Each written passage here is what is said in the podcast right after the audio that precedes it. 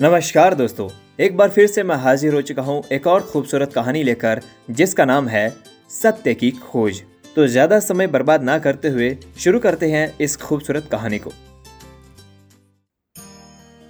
एक बार की बात है, एक गाँव में दस भिक्षु सत्य की खोज में बाहर निकले थे। उन्होंने बहुत पर्वतों, पहाड़ों, आश्रमों की यात्रा की, लेकिन उन्हें कोई सत्य का अनुभव ना हो सका, क्योंकि सारी यात्रा बाहर हो रही थी। किन्हीं पहाड़ों पर, किन्हीं आश्रमों में, किन्हीं गुरुओं के पास खोज चल रही थी। परंतु, जब तक खोज किसी और की तरफ़ चलती है, तब तक उसे पाया भी कैसे जा सकता है, जो स्वयं में हो। आखिर में थक गए और अपने गाँव वापस लौटने लगे। वर्षा के दिन थे, नदी बहुत उफान पर थी। उन्होंने नदी पार की। पार करने के बाद सोचा कि गिन ले। गिनती की, एक आदमी प्रतीत हुआ, खो गया है। एक भिक्षु डूब गया था। गिनती नौ होती थी। परंतु वे सभी दस थे। बाहर आकर गिना तो नौ मालूम होते थे। प्रत्येक व्यक्ति अपने को गिनना छोड़ जाता था। शेष सबको गिन लेता था। वे रोने बैठ गए। सत्य की खोज का एक साथी खो गया था। एक यात्री उस रास्ते से निकल रहा था दूसरे गाँव तक जाने के लिए।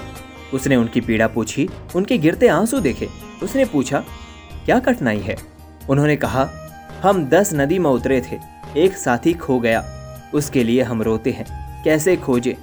उसने देखा, वे तो दस ही हैं। वो हंसा और उसने कहा, तुम दस ही हो, व्यर्थ की खोज मत करो। ये कहकर वो अपने रास्ते चला गया।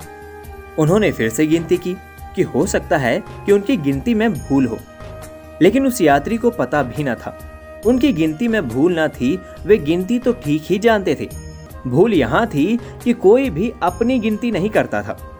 उन्होंने बहुत बार गिना। फिर भी वे नौ ही थे, और तब उनमें से एक भिक्षु नदी के किनारे गया। उसने नदी में झाँक कर देखा, एक चट्टान के पास पानी स्थिर था। उसे अपनी ही परछाई नीचे पानी में दिखाई पड़ी। वो चिल्लाया, उसने अपने मित्रों को कहा, आओ, जिसे हम खोजते थे, वो मौजूद है। दसवा साथी मिल गया है।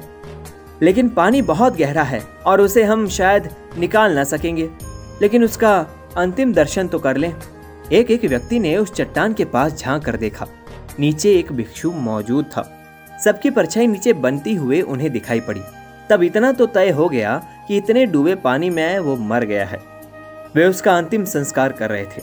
तब वो यात्री फिर से वापस लौटा। उसने पूछा कि, ये चिता किसके लिए जलाई हुई है? ये क्या कर रहे हो? उन नौ ही रोते हुए भिक्षुओं ने कहा, मित्र हमारा मर गया है। देख लिया हमने। गहरे पानी में डूबी है उसकी लाश। निकालना तो संभव नहीं है। फिर वो मर भी गया होगा। हम उसका अंतिम दाह संस्कार कर रहे हैं। उस यात्री ने फिर से गिनती की और उसने कहा, पागलो, एक अर्थ में तुम सबने अपना ही दाह संस्कार कर लिया है। तुमने जिसे देखा है पानी में, वो तुम ही हो। पानी में देख सके, लेकिन स्वयं में ना देख सके।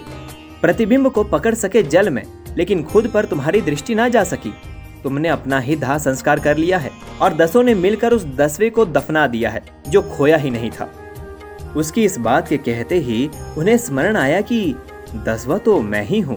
फिर हर आदमी को ख्याल आया कि वो दसवा आदमी तो मैं ही हूँ। और जिस सत्य की खोज वे पहाड़ों पर नहीं कर सकते थे, अपने ही गाँव लौटकर वो खोज पूरी हो गई।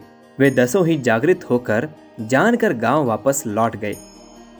उन दस भिक्षुओं की कथा ही हम सब की कथा है। एक को हम छोड़ जाते हैं, स्वयं को। और सब तरफ़ हमारी दृष्टि जाती है।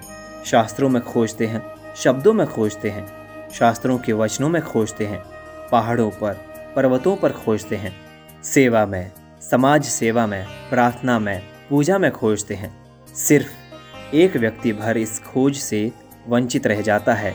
वो दसवां आदमी वंचित रह जाता है, जो कि हम स्वयं हैं। स्वतंत्रता का अर्थ है, इस स्वयं को जानने से जो जीवन उपलब्ध होता है, उसका नाम स्वतंत्रता है। स्वतंत्र होना इस जगत में सबसे दुर्लभ बात है। स्वतंत्र वही हो सकता है जो स्वयं को जानता हो। जो स्वयं को नहीं जानता, वो परतंत्र हो सकता है या स्वच्छंद हो सकता है, लेकिन स्वतंत्र नहीं। तो दोस्तों, इस कथा का सार है कि हम अपने आप को जानें, हम अपने स्वयं को जानें कि हम कौन हैं। हम अपने आप को दुनिया के हर हिस्से में खोजते हैं, परंतु हम खुद में अपने आप को नहीं खोज पाते हैं। इस कथा का सार ये है कि हम अपने आप को जाने, हम अपने आप से बातें करें, हम अपने आप को समझें, वही सत्य की खोज होगी। तो चलिए, इस कहानी को आज यहीं विराम देते हैं और उम्मीद करता हूँ कि आपको ये कहानी पसंद आई होगी। इसी तरह की और कहानियाँ सुनने के लिए आप मेरे podcast listen voice of books पर सुन सकते हैं। इस कहानी को सुनने के लिए आप सभी का बहुत बहुत धन्यवाद।